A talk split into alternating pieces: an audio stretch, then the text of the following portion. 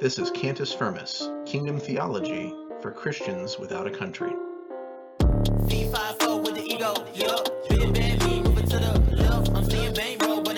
Greetings, you are listening to and or watching Cantus Firmus. My guest is E. Randolph Richards. He's the author of actually a number of books, but two books in particular that that uh, that I read and found really interesting, which were Misreading Scripture with Western Eyes and Misreading Scripture with Individualist Eyes. Actually, I'll say co-author of those books. Um, and uh, so we're going to, I think, talk more about uh, individualist eyes, but um, both of the books are really relevant to. Um, kind of, they're on a similar theme, and they're really relevant to being able to understand Scripture um, when we're looking at a different time, a different place, a different kind of culture, and getting over some of those those barriers. He's currently the pro- provost and professor of biblical studies in the School of Ministry at Palm Beach Atlantic University, and soon to be the research professor of NT and that's actually really fun to be a research professor because I, I, hear that sometimes when you're a professor you get into it because you want to do the research and the study and then you end up uh, doing a lot of other stuff that you don't like as much. Anyway but I, I, appreciate you taking time to be here. Sh- should i call you e. Randolph or, or no or just randy is fine. Okay great. Randy thank you so much for being here. So the, the book title the new one misreading scripture with individualist eyes um, can you define these terms, individualism and collectivism, and and then um, tell tell me maybe where if we're we're both Americans, where do we fit on that scale between the two? Sure, that's a great that's a great question. Uh, somebody asked me one time, "How do you know if you're an individualist?"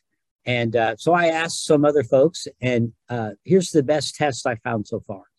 If you would want your parents to pick your spouse, then you're a collectivist. Hmm.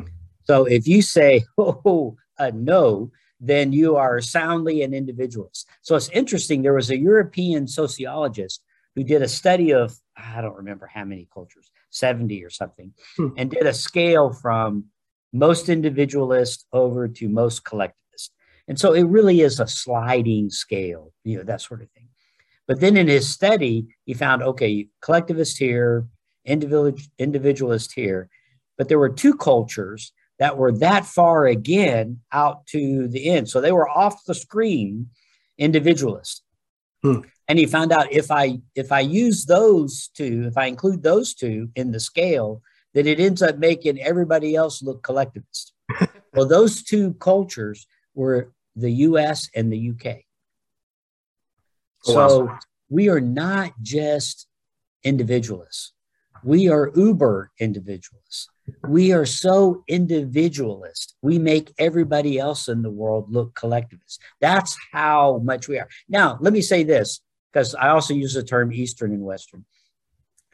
I'm, I, you know, my first book, Misreading with Western Eyes, that was not a bash the West book. I hate those. Um, mm. I think the Western church was a gift from the Lord to the world. There's so many things that we do well. It's not that one is right and one is wrong. It's more like two wings of an airplane. I would not want to argue which wing is more important, but they are different. And so um, they're different in the sense of apples and oranges. You know, they're just very different. Yeah. And so, um, you know, for instance, there's things because I'm a Westerner and because I'm an American, there's certain passages in Scripture, Cody, that I read really well. I read uh, commands of Jesus about generosity, commands about forgiveness, and uh, and my culture helps me to do those really well. Hmm. Um, I can remember um, friend in another culture saying, "I mean, it, I mean, Americans forgive like that." And I said, "Well, you know, we don't necessarily." He said, "So, are you guys still mad at Japan over World War II?" And I thought, you know, most Americans probably are not mad at Japan over World War II. He said, Wow, in my culture, it's at least seven generations. Hmm. And uh, we would talk about our blood spilled. Um, and so it's it's just a very different culture. On the other hand, there are verses in scripture that I either struggle with or um, I don't even see them. So that's kind of the uh, a little bit of the point. Yeah, and you know, it's it's when you talk about, I like the example you gave of, of marriage as the test. um, because it makes me think of every Disney movie where there's like an Eastern that takes place in an Eastern culture, where nevertheless the you know the, the the daughter or whatever is is upset because she can't marry who she wants to or live her own life, which which seems a little bit foreign to the context of of the for the film you know is supposed to be taking place.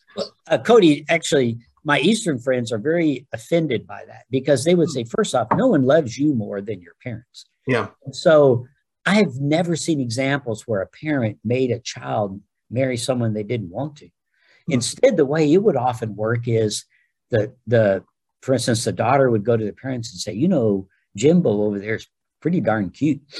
And the parents would say, hmm, yes, he is. And then they would look at his family and their values. And, and if it was just going to be a train wreck, they would say, you know, John Boy over there is pretty cute too. Or if it was like, no, that's a pretty good fit, they would say, well, we think Jimbo is a good pick. Mm-hmm. Would you like us to talk to his parents? Mm. And she would say, well, you know, that would be kind of nice. And so they would talk. And if Jimbo thought she was pretty darn cute too, um, then they would arrange kind of a date or something. Instead, we have to do all kinds of crazy things in our culture for the poor girl to get the the attention of Jimbo or whatever. Um, it, everything ends up having to fit into the Cinderella story. Mm. So she has to be pursued. You know, every every girl in America wants to be pursued, but actually only by one guy. All the others are creepy stalkers. And so the poor guy is trying to figure out, okay, if I try to pursue her, am I going to be the creepy stalker guy or am I going to be the Prince Charming guy? You know, I mean, if you think about it, carrying a shoe around and knocking on everybody's door is kind of creepy. But, you know, it's the Cinderella story. So everybody in America, when if you talk to somebody who got married and ask the wife how they met, when she tells the story, it's going to sound a whole lot like Cinderella. Yeah. Well, and and you know, you talk about I mean, really having your parents participate in that process in the way that they do in the East is is kind of like a checks and balances. You think about how many marriages end in divorce and you know I, am sure you like me have seen people get married and thought quietly to yourself those people should not be getting married. This isn't going to work out. But they're led by their feelings and they're not getting solid advice from people around them. I, I, I almost like imagine like it'd be an interesting test to see like if you could if you if you maybe ask people if you could uh, if a computer a computer program could pick out the perfect person for you would you want it to happen? Would you want to go with what the computer program said or would you want to do it by yourself? And i think that that, like you said, that sort of pursuing and the game of it and the chase is part of what you know that, that Cinderella story. I think is part of what what Americans want, and I think we, we don't really want the perfect person. We just want the person that's the most exciting, maybe. So that's that's a, that's a really fair point of you know um, why not necessarily why the East is superior, but why there is something that it has going for it that we don't. Well, and you just go back two generations, and uh, American churches helped a whole lot. Mm. So um, if you didn't find someone that was a good fit in your church, the sweet little old ladies in your church would talk to the sweet little old ladies in a neighboring church, and uh, and they would, you know. So now it's kind of interesting. I think the modern popularity of Match.com and these other dating sites is, in a sense, trying to help people out. The sad thing is that the people who know you the best, um, you know, we my my Asian friends would say, "So the parents aren't involved in that?" I would say, "No, not usually." And they would say, "Don't they love their children?" Mm. and we don't think that's a that's the question. It's fun.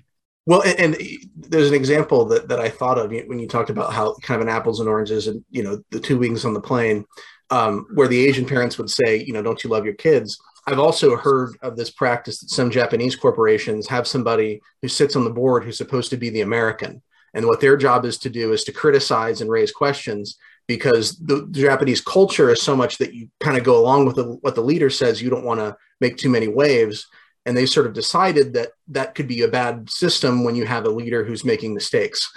um, well, I, I want to say it's the East is not better than the West. Someone should write a book, Misreading Scripture with Eastern Eyes. I just can't write it. Yeah. And so uh, we want to go back to what, uh, you know, Jeremiah said the heart of man is exceedingly wicked. Or just, you know, as Paul says, for all have sinned, there is no culture that is not touched and impacted by sin. So there is no culture that's better than the other. They're just different. And, and, maybe in short, I think we gave some examples, but um, th- th- that's very Eastern to give examples, but not a definition. What, what, what would you do? How would you define individualist versus collectivist? Because I don't know if we gave a clear definition. Individualist is. Well, okay. So Cody, here's the interesting thing. The more, the more deep down a value, the harder it is to define. Hmm. So I was serving in Indonesia as a missionary and I, I had this student who really basically the student just needed to toughen up, you know. And uh, and I and I was going to say you need to toughen up, and I suddenly realized I don't know the word for that. Hmm. So I started asking some of my uh, Indonesian friends, some of them who were even fluent. I said, "What's the fluent in English too?" I said, "What's the Indonesian expression for toughen up?" They said that is one of the most confusing expressions we know in English.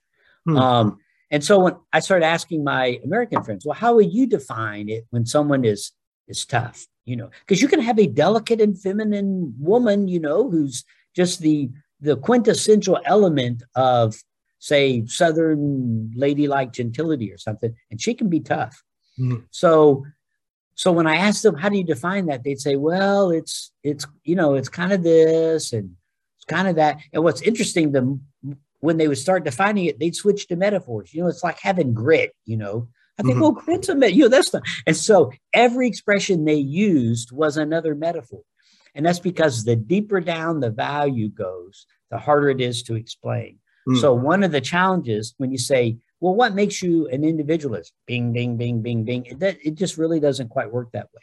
It, but to, to make a shot at it, it's how do you define yourself? Where do you find your identity?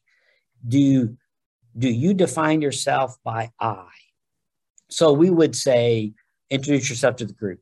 Well, my name is such and such. I work at here. I do this, and mm-hmm. and we say all these things that we do to introduce ourselves. And what's interesting, those things are often the most transitory elements. We mm-hmm. can switch jobs.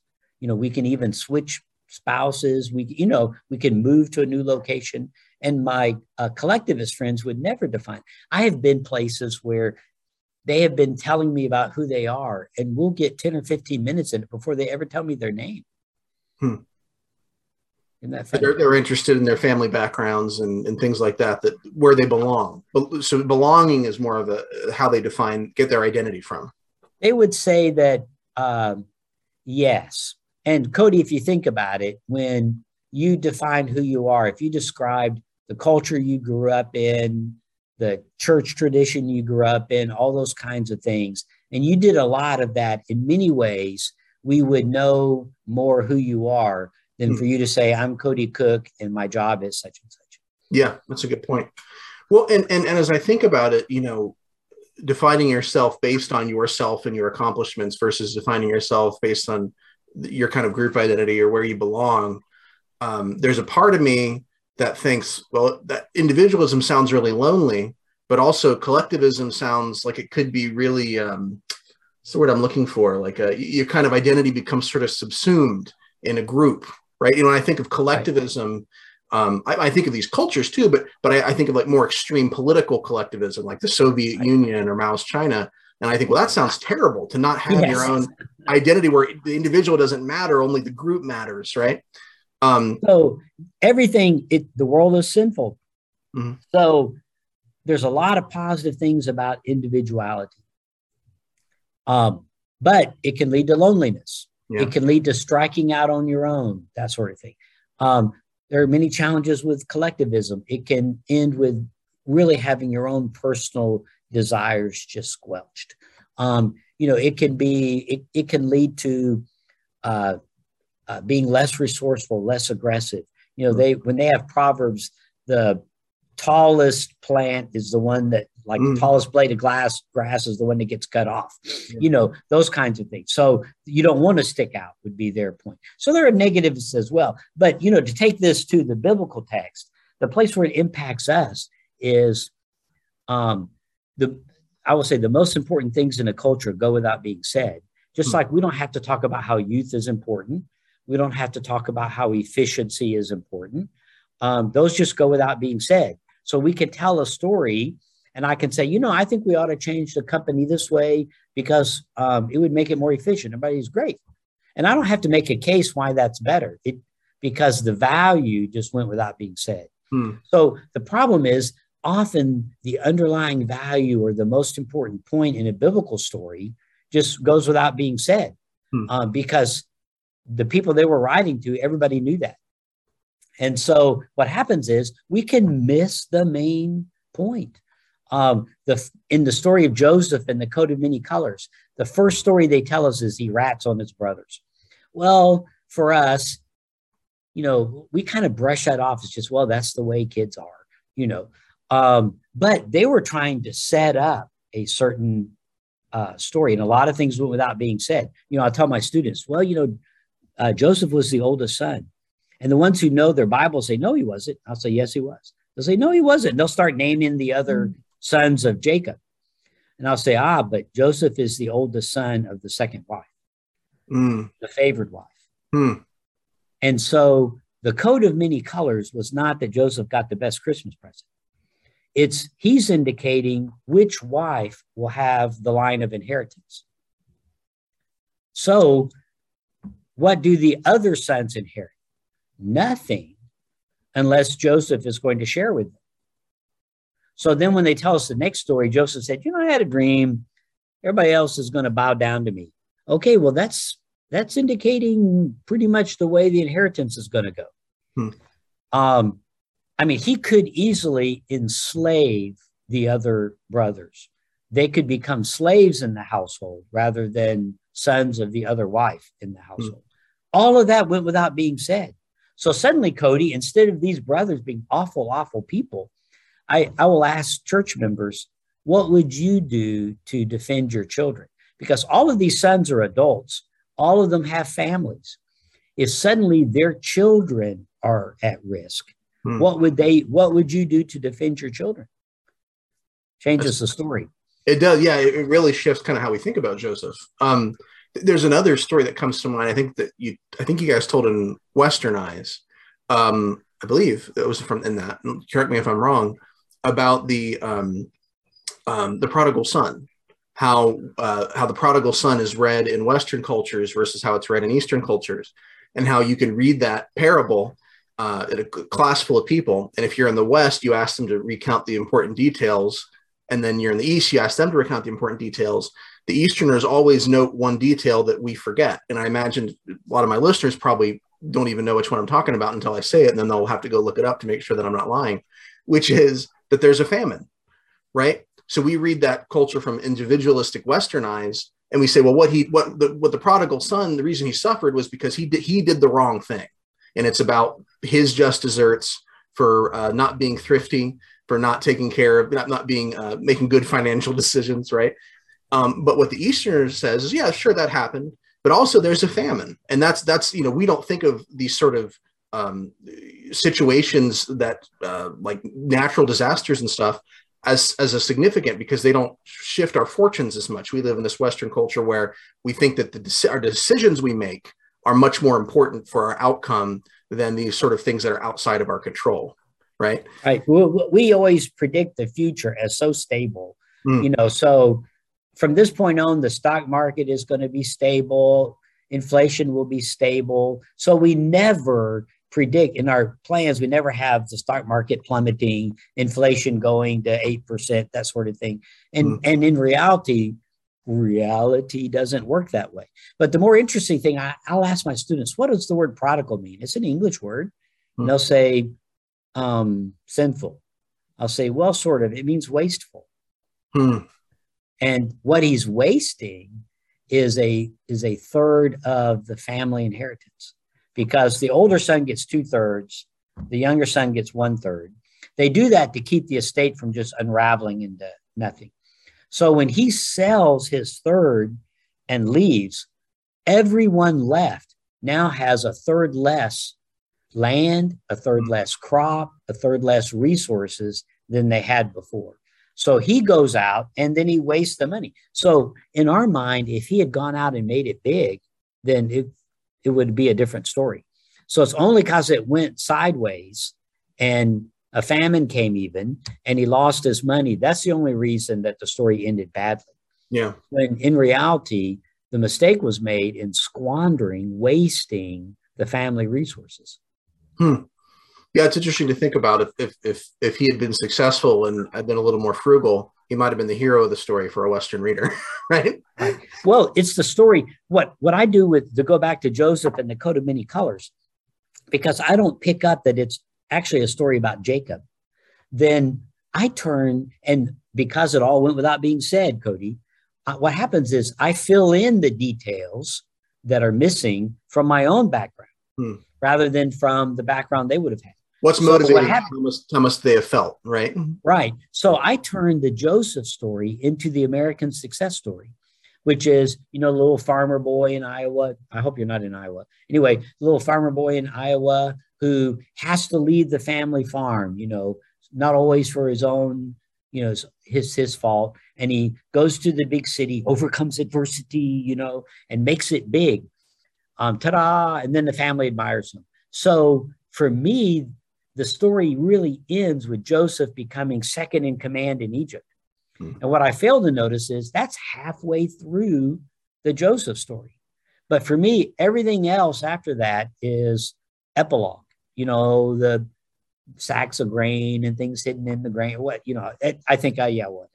You know, to me, it ends with ta-da, he's second in command. He's the hero. So that's the American success story. When in reality, the success was at the end when he takes care of his brothers, mm. which is what he was supposed to have done at the beginning. Yeah, that's interesting.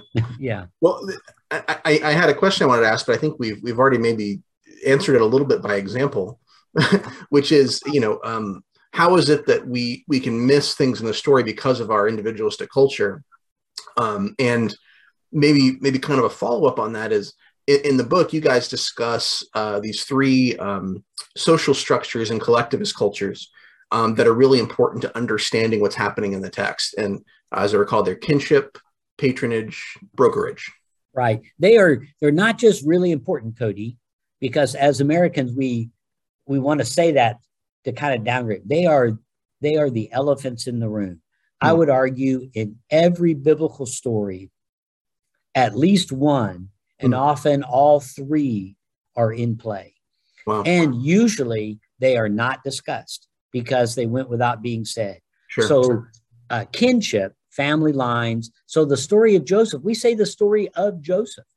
The first time he gets in trouble with his brothers, one of my Middle Eastern friends said, Where's Jacob? And I thought, well, this is not about Jacob anymore. That was that was a last chapter. You know, I've already moved it on. It's, we have stories about Jacob in period, stories about Joseph. When they said, and his comment was, well, of course, brothers squabble. That's what brothers do. It's the father's job to make sure brothers do the right thing. Hmm. So they saw this as a story about Jacob's failures. Yeah. And and part of that is the fall, you know, the yeah. effects of the fall of man. So we it's a story about kinship. And we turned it, like I said, into the American success story. Stories yes. about patronage, this is often in play in we really see it a lot in new testament stories. In fact before we end i want to talk about some of the terms paul uses describing our salvation in terms of patronage. And then hmm. brokerage mediation you know you have a mediator. So what's interesting cody they consider these to be the three if not the only three but certainly the the big three or some of the big biggest ones of their social values things that go on kinship, patronage, brokerage. And as individualists, we view all three negatively. Yeah. Kinship, we call nepotism. Hmm. Patronage, we it's already a negative term. And then uh, brokerage, we what do we want to do with the middleman? middleman. Yeah, yeah.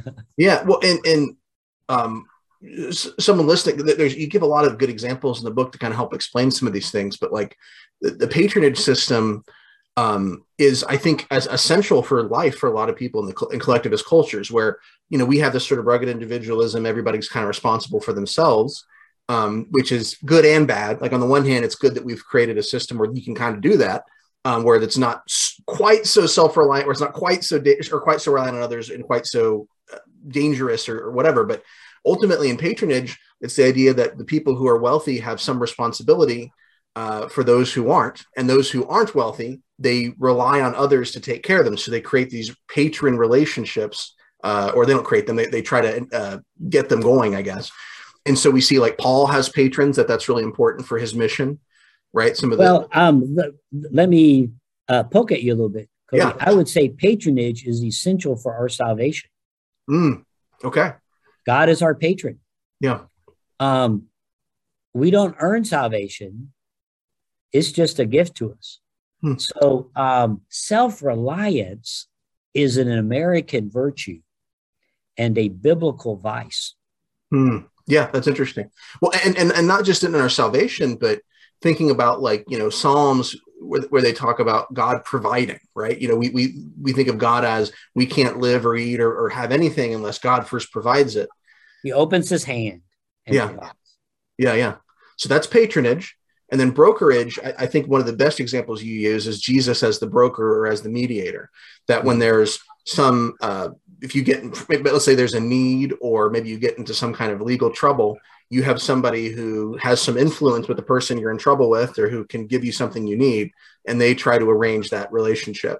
I think there's a story in the book about um, trying to audit a class. I don't know if that was a story you told or, yeah. or your, your co-writer. Uh, Rich actually told that one. But here's the interesting thing I am in trouble with someone mm. and I need a mediator to fix it for me. I'm in trouble with God as judge and I need a mediator to fix it for me. Yeah. The problem is when Paul says there's one mediator between God and man, the Lord Jesus Christ. Mm. Um, well, that usually isn't in the pack of scripture verses that we learn. so, so one of the many reasons we have trouble with the book of Hebrews is uh, the book of Hebrews says we have a mediator, a better mediator, and as Americans we think I don't need one. Hmm. Yeah, well, but but but these three examples: kinship, patronage, brokerage. The way we should be thinking about this, if we're thinking about it from a New Testament lens, is that the church is our kin, God is our patron, and Christ is our broker. Yeah. And, if you don't, yeah, go ahead. So the, the, let me tell a story um, to help illustrate patronage, help it understand. It's one of my favorite. I made it up, so obviously I like it. so let's say Cody is a baker in the city of Philippi, and you're a baker because your dad was a baker, and your granddad was a baker, and your great granddad was a baker. Well, one day, all the other bakers, you show up one day and your bakery is burned down.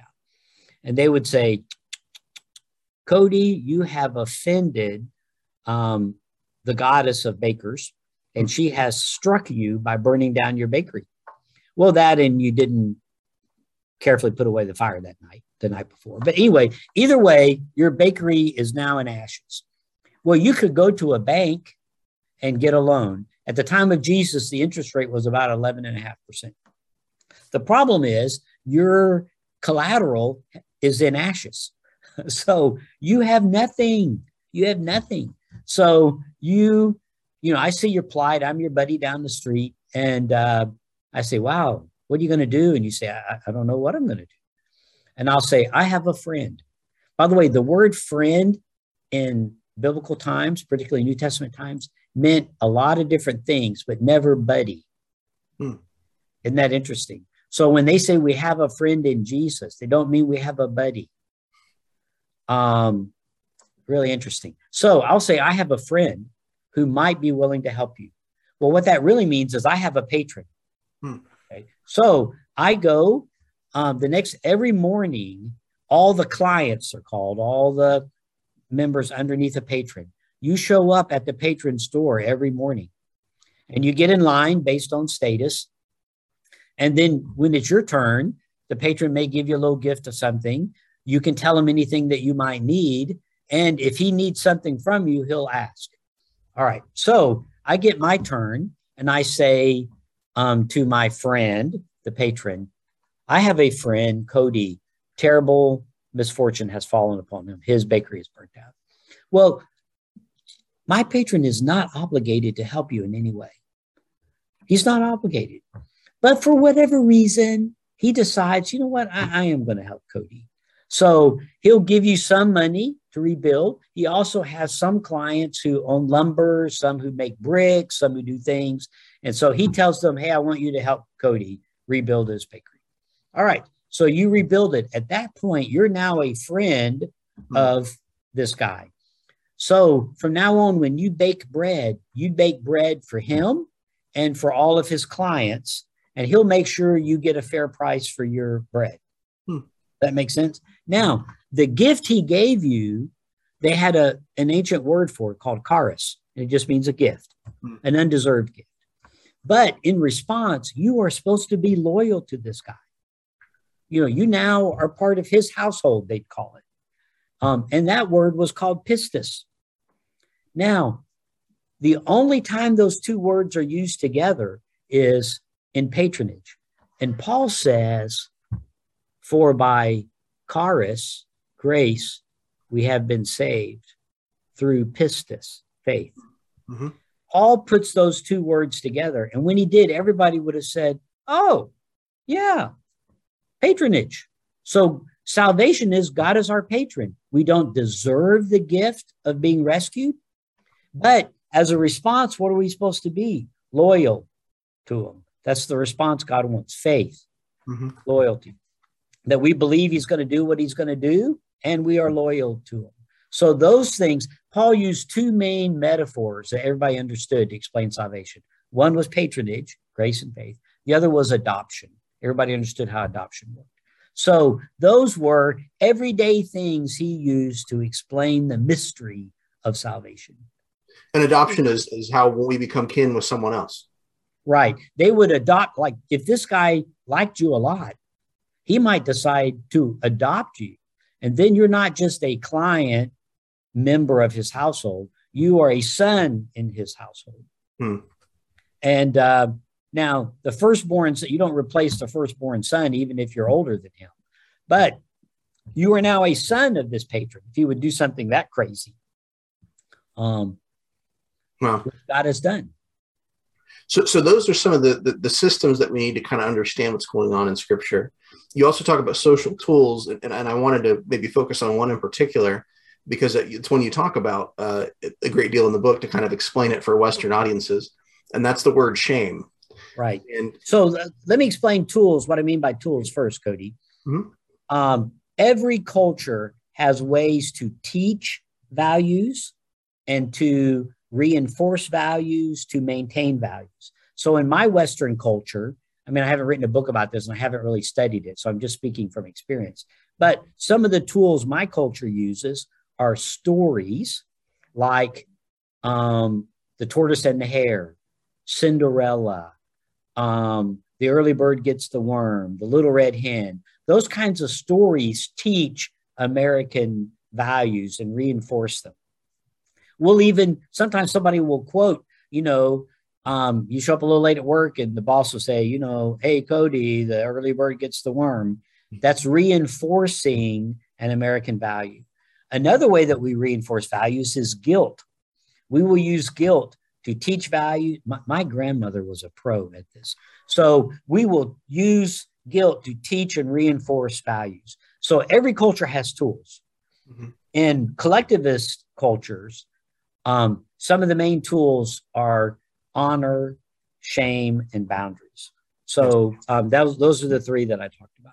Yeah, and and shame is one of those that I think in particular we we don't much care for. We don't like the word. You know, uh, in, in uh, some of these kind of uh, discussions about culture and, and, and, you know what kind of culture we want to be, there's a word you hear sometimes, slut shaming, right? And it has a negative connotation. You're sort of making uh, a negative assessment about someone's sexual activity, right?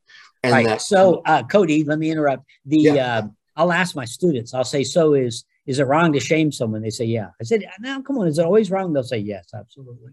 I'll say, "Well, that's interesting because God shames people, mm. Jesus shames people, Paul shames people, and they get kind of quiet." So let me first say, our culture in general doesn't use shame. When we do use it, it's the misuse of shame. Um, so the only examples most people can think of is shaming done wrong. Mm-hmm. And shaming done wrong is wrong. It's just wrong. People have been wounded. They have been deeply, deeply wounded by the misuse of shame. The problem is that's the only kind we know. So we don't know what to do with. I mean, we didn't we didn't even know there was such a thing as positive shame or positive shaming. Yeah, yeah. It, it seems to me that, and you can elaborate on this a little bit, and you do in the book, um, that um, you know shame is a means of something, right? When you talk about a tool, you're you're trying to do something with that tool. You're trying to produce something or, or create an effect. And it seems that in the West, we think of shame as a means to power right? Right. We're trying oh, to sort of make somebody feel bad or put somebody down or elevate ourselves. So that's an interesting uh, illustration. The one I used um, is, you know, to be part of a group, you know, there's a group, and some people are more in the center of the group, some are more at the edge. But if you're part of our group, so shaming only works if you're one of us. Mm. So the idea is you're starting to do things that are moving you away from the group and and you're either in danger of crossing the boundary or you have crossed the boundary and the goal of shaming is to pull you back in it's to draw you in so that you stay part of we mm-hmm. it's it's because you belong to us um, we only use shaming to push people away often yeah. they're not we don't really think they're one of us anyway and we want them to be even further away so the quick, easy rule of thumb is this a good use of shame or a bad use of shame? If the goal is to restore, to pull someone back in, you're thinking they are us. They belong with us. We love them and we want to, in a sense, save them from falling outside the edge. Yeah. And that would be the positive use of shame versus the negative shame, which good riddance. Yeah, yeah. I, I was going to say uh, Michel Foucault might not see a distinction there, but Paul certainly does, right? When when Paul sort of talks about um, uh, you know not eating with the person who's doing the horrible sinful thing, and the, the goal is that your restoration is the ultimate goal, right? Right. But, um, but in First Corinthians, he says, "Put the person out. You've tried all these other things. Put the person out." And then in Second Corinthians two, welcome him back because he has repented. Yeah, that was the goal: is to restore. So I guess my question though is, in light of the way we see shame and the fact that I think I think we have a hard time when we read passages like like what you said Paul was saying or any kind of church discipline, because I think we we think of it as something that's kind of more harmful. Or I guess my question is is should we should we be applying these tools in our culture, or would they would actually would it be negative would, would it be a bad idea for us to do it because the culture is not built that way? Well, we are doing a little bit of it. Um, and some of it is uh, positive. You know, back when we were all wearing masks, someone wasn't wearing a mask, and mm-hmm. you'd go, you know, kind of tug on yours and look at them. Yeah. And that was that was a positive use of shame to try to say, hey, come on, let's let's all we're all in this together, kind of thing. Mm-hmm. But one of the illustrations I used is shaming is a bit like a chainsaw. Mm. You can do you can do enormously good stuff with a chainsaw, but it's a it's a little bit of a dangerous tool to use. Mm-hmm. And there are some people I would not ever want to hand a chainsaw to.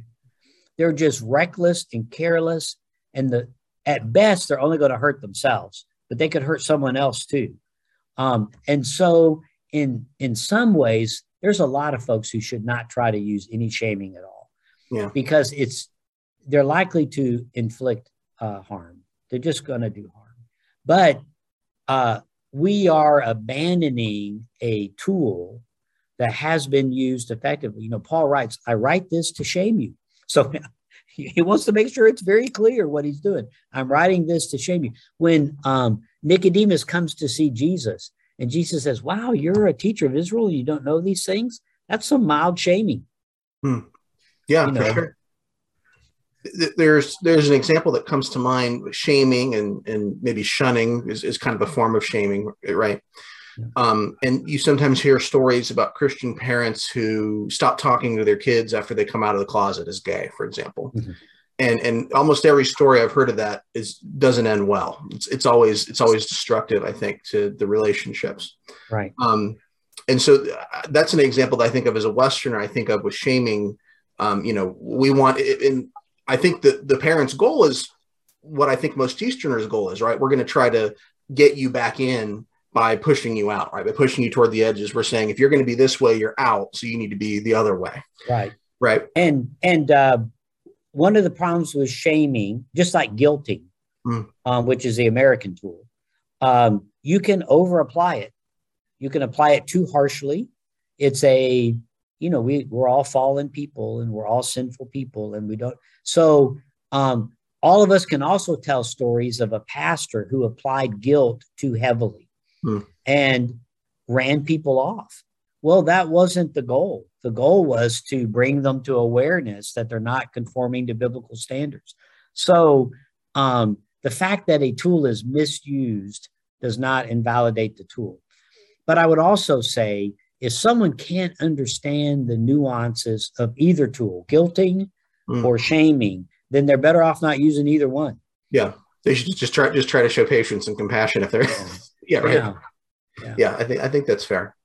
Uh, one of the tools you mentioned, um, and it's you actually kind of brought it up as well when you're talking about what shame is about those boundaries, right? It mm-hmm. is boundaries, right? Mm-hmm. And so when I think of boundaries, and this is me as an uh, not just sort of an, an, unintentional American individualist, but as somebody who's kind of an individualist libertarian, I think of boundaries um, like um, you know this nationalism and, and anti-immigration and racism and uh, you know war and so I, don't fence me in yeah you know, we don't right. like boundaries yeah and, and so I, I, think of boundaries in my head kind of generally as, as a negative thing right. but i also so and i think you know i think about how paul was writing to the church in galatia and he's saying you've created this boundary between jew and gentile or, or he makes it more clear in ephesians um, mm-hmm. this wall and that's a bad thing. You need to take that down. Right. There is no Jew and Gentile in Christ, right? Right. He's arguing there's a different boundary, which is the community it. of Christ. Yeah, yeah. So, so Paul is not getting rid of boundaries completely, right? He, he's just saying we need to draw our boundary differently. Right. So, I would say um, you can't have a group if if you don't have a boundary. Hmm. So, um, you know, uh, if church is like the crowd at the mall. There's no boundary, and but there's no identity either. Um, one of the worst things I heard one time was somebody saying, We're offering services at multiple times. We want to be like the multiplex. Mm-hmm. So hmm. that just whenever you show up, there's a service.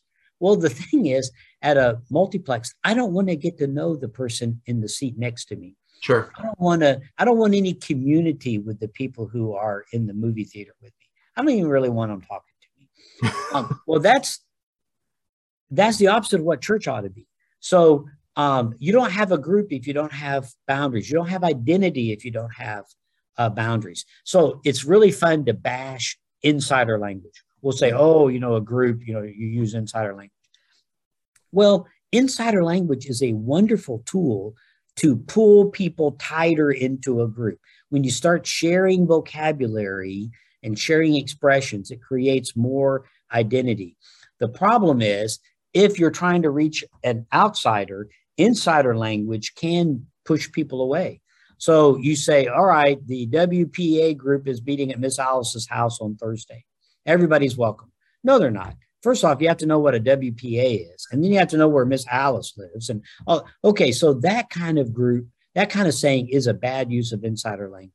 Hmm. But one of the things we uh, start doing, even when you start discipling people, you start using certain phrases and terms, which inherently become insider language, but yeah. it's designed to start drawing people in closer. So both are very appropriate. And you're one of us. yes. So yeah. you and you don't talk this way. mm. There's certain certain vocabulary you need to get rid of because you are one of us. So all of that is a you just need to know who am I talking with. If I'm trying to draw people in, I don't want to put barriers. If I've got people, but I don't want to starve the folks in my group because I'm always trying to use only outsider language. Um, I haven't found a way to help people feel more a part of us. That's interesting.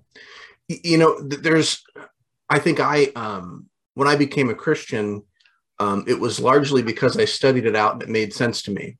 And so I thought that was how you were supposed to become a Christian. Um, and so when I would go to a church or something and they'd say, Oh, invite your unsaved friends to church, I would think they don't know what this is. Well, you know what I mean? They, they don't. This is that's not going to be effective. And it turns out I was wrong because when you invite people in, if they sort of feel like this is a, a good place, I like the people, they're friendly and welcoming, they're drawn by wanting to be a part of the group. They're drawn in, right? Exactly. And even if they don't understand a lick of it, they want to be part of the group.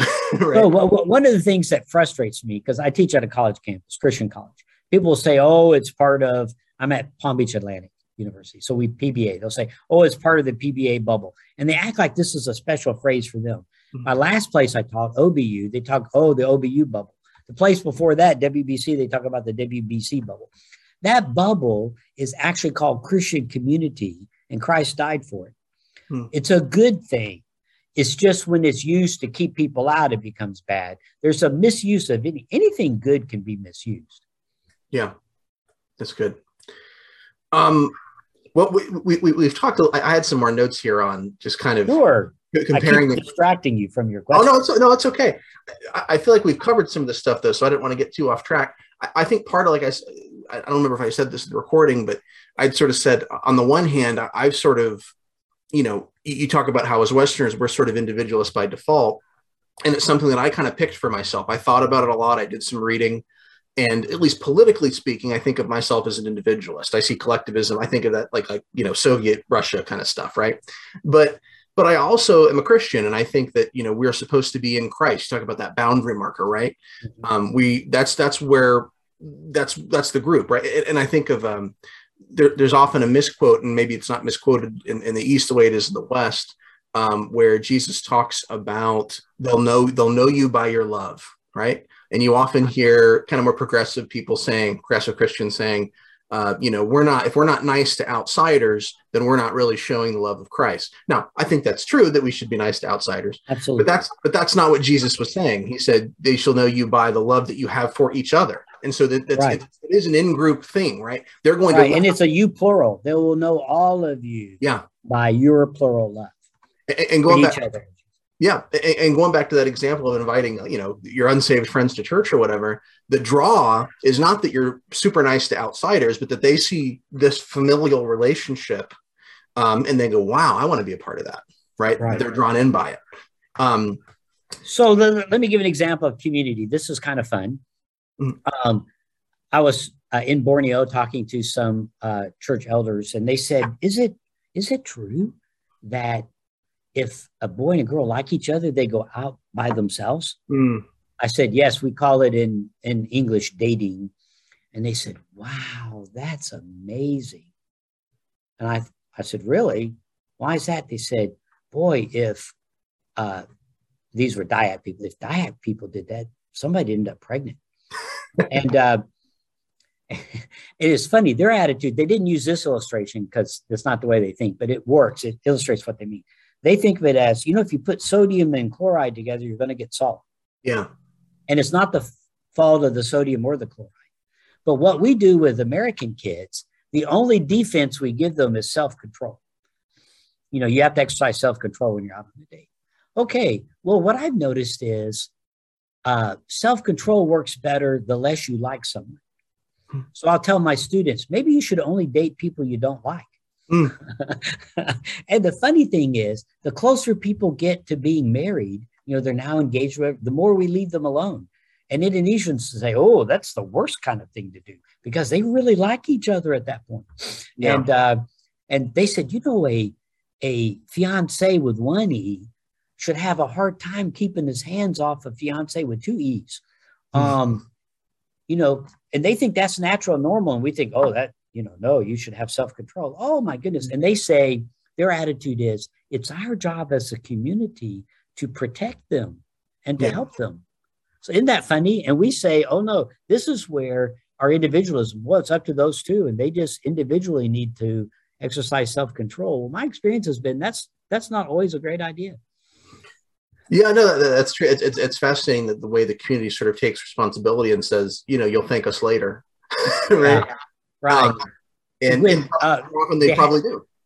They had a, a girl in the church who had become pregnant outside of wedlock, and they said, you know, this was not right behavior. I said, okay. They said, but she belongs to us. Hmm. She is she is our daughter, meaning the church. And that baby belongs to us. That baby is our baby as a church. And wow. so when it happened, they came around her and they said, We somehow failed to protect you the way that we should have, but we will help you raise this child as you should. Wow. Isn't yeah, that wonderful? It is. That is. Well, and, and, you talked about social tools in the West. You mentioned guilt. The thing that came up in my mind, and maybe this is my, my pers- you know, we talk about our own perspectives, but my perspective as a libertarian, I think one of the main tools I see in the West is is is law, right? and you look at an issue like abortion, and our, our, inclination is, well, let's start by treating it as a legal issue uh, in the West, anyway, right? And right. it, but but I think what you're saying about where if the church was sort of saying, you know, we'll take care of you, you don't have to worry about it. I wonder if that would be a more effective solution to to to, to lower yeah. the number of abortions than a legal solution. I think um, I love the way you said that, uh, Cody, because my think we tend to divide it into two options: either you're allowed to have an abortion for any reason you want, anytime, yeah. or all abortions are wrong. And I think as Christians, we should say, how can we reduce the number of abortions, as you said, for the good of the mom and the good of the child and the good of everybody. How can we reduce this number in ways that are caring and compassionate? Yeah. Well, it, it, to, to, maybe kind of to finish the thought I, I had earlier about um, this kind of individualist political tradition, I, I look at it, this tradition we have in the West of kind of free markets and individualism and I think, you know, the, the, stats don't lie. Look at extreme poverty, look at famine, look at death by natural disaster. All these things were so much better than we were. People don't necessarily have to have a patronage relationship to eat. You can get a job, you know. And I think of those things as good. But on the downside, though, we we have lost that familial kind of culture. Everybody's supposed to take care of themselves. That means when you can't, you don't have anybody who's there to come up with come up and help you, right? Which if and so I, my, my, inclination is to say even if the even if our culture is individualist even if our p- political situation is individualist and maybe we say that's a good thing overall i feel like the church can't be that way. We, we have to be a family right? Absolutely. Um, free enterprise. Capitalism is not exclusive. I mean you can be a collectivist and do those things. Mm-hmm. so um, you know, we tend to think everything good in in American culture, and I'm a, I, I love this country. Um, it's because we're individualists. No, a lot of the stuff that's good in our culture is actually because we have a Christian heritage, mm-hmm. um, and so we we do want to take care of of of people. So I think, um, but it is a family uh, structure, and offering at church is like the family, uh, the family treasury, where everybody puts a little money in to help the family. Um, that's the purpose of the of the offering. It's not, you know, I'm investing in this, or you know, and do I get a return on it, and that sort of thing. It's family looking out for each other. That's good. Well, that would be a, a much better place to end than where I'm thinking about ending, which was with a tough question. Um, Are but, we going to do it anyway? maybe. Um, well, m- maybe uh, if if we can do it briefly, let's do it. And right. and, and, that is, and maybe we can't, but um, that you know, on the one hand, as individualists, we have trouble understanding Scripture, but I think sometimes um, we read things that are sort of collectivist in Scripture, and I think those are maybe sometimes our strongest ethical objections when we find when we read stuff that we have trouble with. So, like Israel making war against the Canaanites, driving them out of the land, um, that the the law of Moses allows uh, for, for to keep slaves for a certain period of time because that's sort of necessary for the collective survival of the culture of the, of the people, right? Uh, or this kind of collective punishment sometimes we see where not everybody in Israel is bad or everybody in Judah is bad, but everybody sort of suffers together, right? And um, this seems to us and maybe it's because we're individualists or maybe because we sort of feel like you know the, the punishment should fit the, the, the crime or whatever um, we think that that's unworthy of god. If god is this good god he's going to treat everybody fairly. We, we, sort of have this picture on judgment day of every individual having to answer their for their individual sins right? Right. And so what do we do with some of these collective sure. uh, the, let me take a quick stab at it. First um, we uh, we actually like collectivism in some ways on this. That uh, on Judgment Day, I do not want justice. I do not want what's fair. I hmm. don't want to get what I deserve. I want mercy. Uh, um, so I would, I want God to treat me because of Jesus. So I want to be part of his team and go in with him, like in the parable of the uh, virgins with the olive oil. They, they, they don't have an invitation. That's why they're not allowed in. But if they enter in with the bridegroom, they get to go in as part of his group. Hmm. So that's how why I want in. I want in because I'm with him, you know, is that kind of thing. Um, but uh, one of the reasons we struggle with this term is uh, some of those stories, like the Canaanite, is actually an issue of language. When you know, uh, Pharaoh says, "Throw all the uh, the male children into the Nile River." Okay. By the way, Pharaoh wouldn't have said it that way. He would have said, "Sacrifice your male children to the Nile god." Um, but I love the way the Bible says it. You know, you're really just throwing them in the river. Is all you're doing. So, um, but uh, Moses doesn't lead a group of women out of Egypt. You know, Moses' brother Aaron is. So when he said, sacrifice the male children, well, evidently some were. Um, you know, uh, kill all the Canaanites. Well, there are Canaanites everywhere in the chapters that follow. they'll say, kill everyone in the city, and then they'll talk about all the people living in the city. Hmm. Um, that is just their way of of talking. So uh, part of it is um, we tend to read these things up. So wow, they killed all the Canaanites. Well, no, apparently not. Um, and there was no uh, immigration laws and stuff when nobody was going to welcome the Israelites in. Um, when they start moving out of Egypt, uh, any place they go, they're going to be at war with those people. So it's a little bit of a different uh, scenario. I would say we live in better times. I think the reason we live in better times is because of the work of the Spirit for the last 2,000 years. I think as Christians, we are salt and light, we are leaven, we are making the world better as, as we're here in, in this lump of dough called the world. So to be able to look back and say, well, that was a lot worse than it is now, my response to that would be yes, thank you, Holy Spirit, that we have been making a difference in the world. Wow. That's a good answer. Thank you, Randy, so much for your time. Uh, I love the, the books you've written, and I'm going to heartily recommend them and, and, link to them in the uh, show notes for anybody who's interested in them. And uh, I know you're on the road, so I really do appreciate you carving out time and a place to do this. Sure.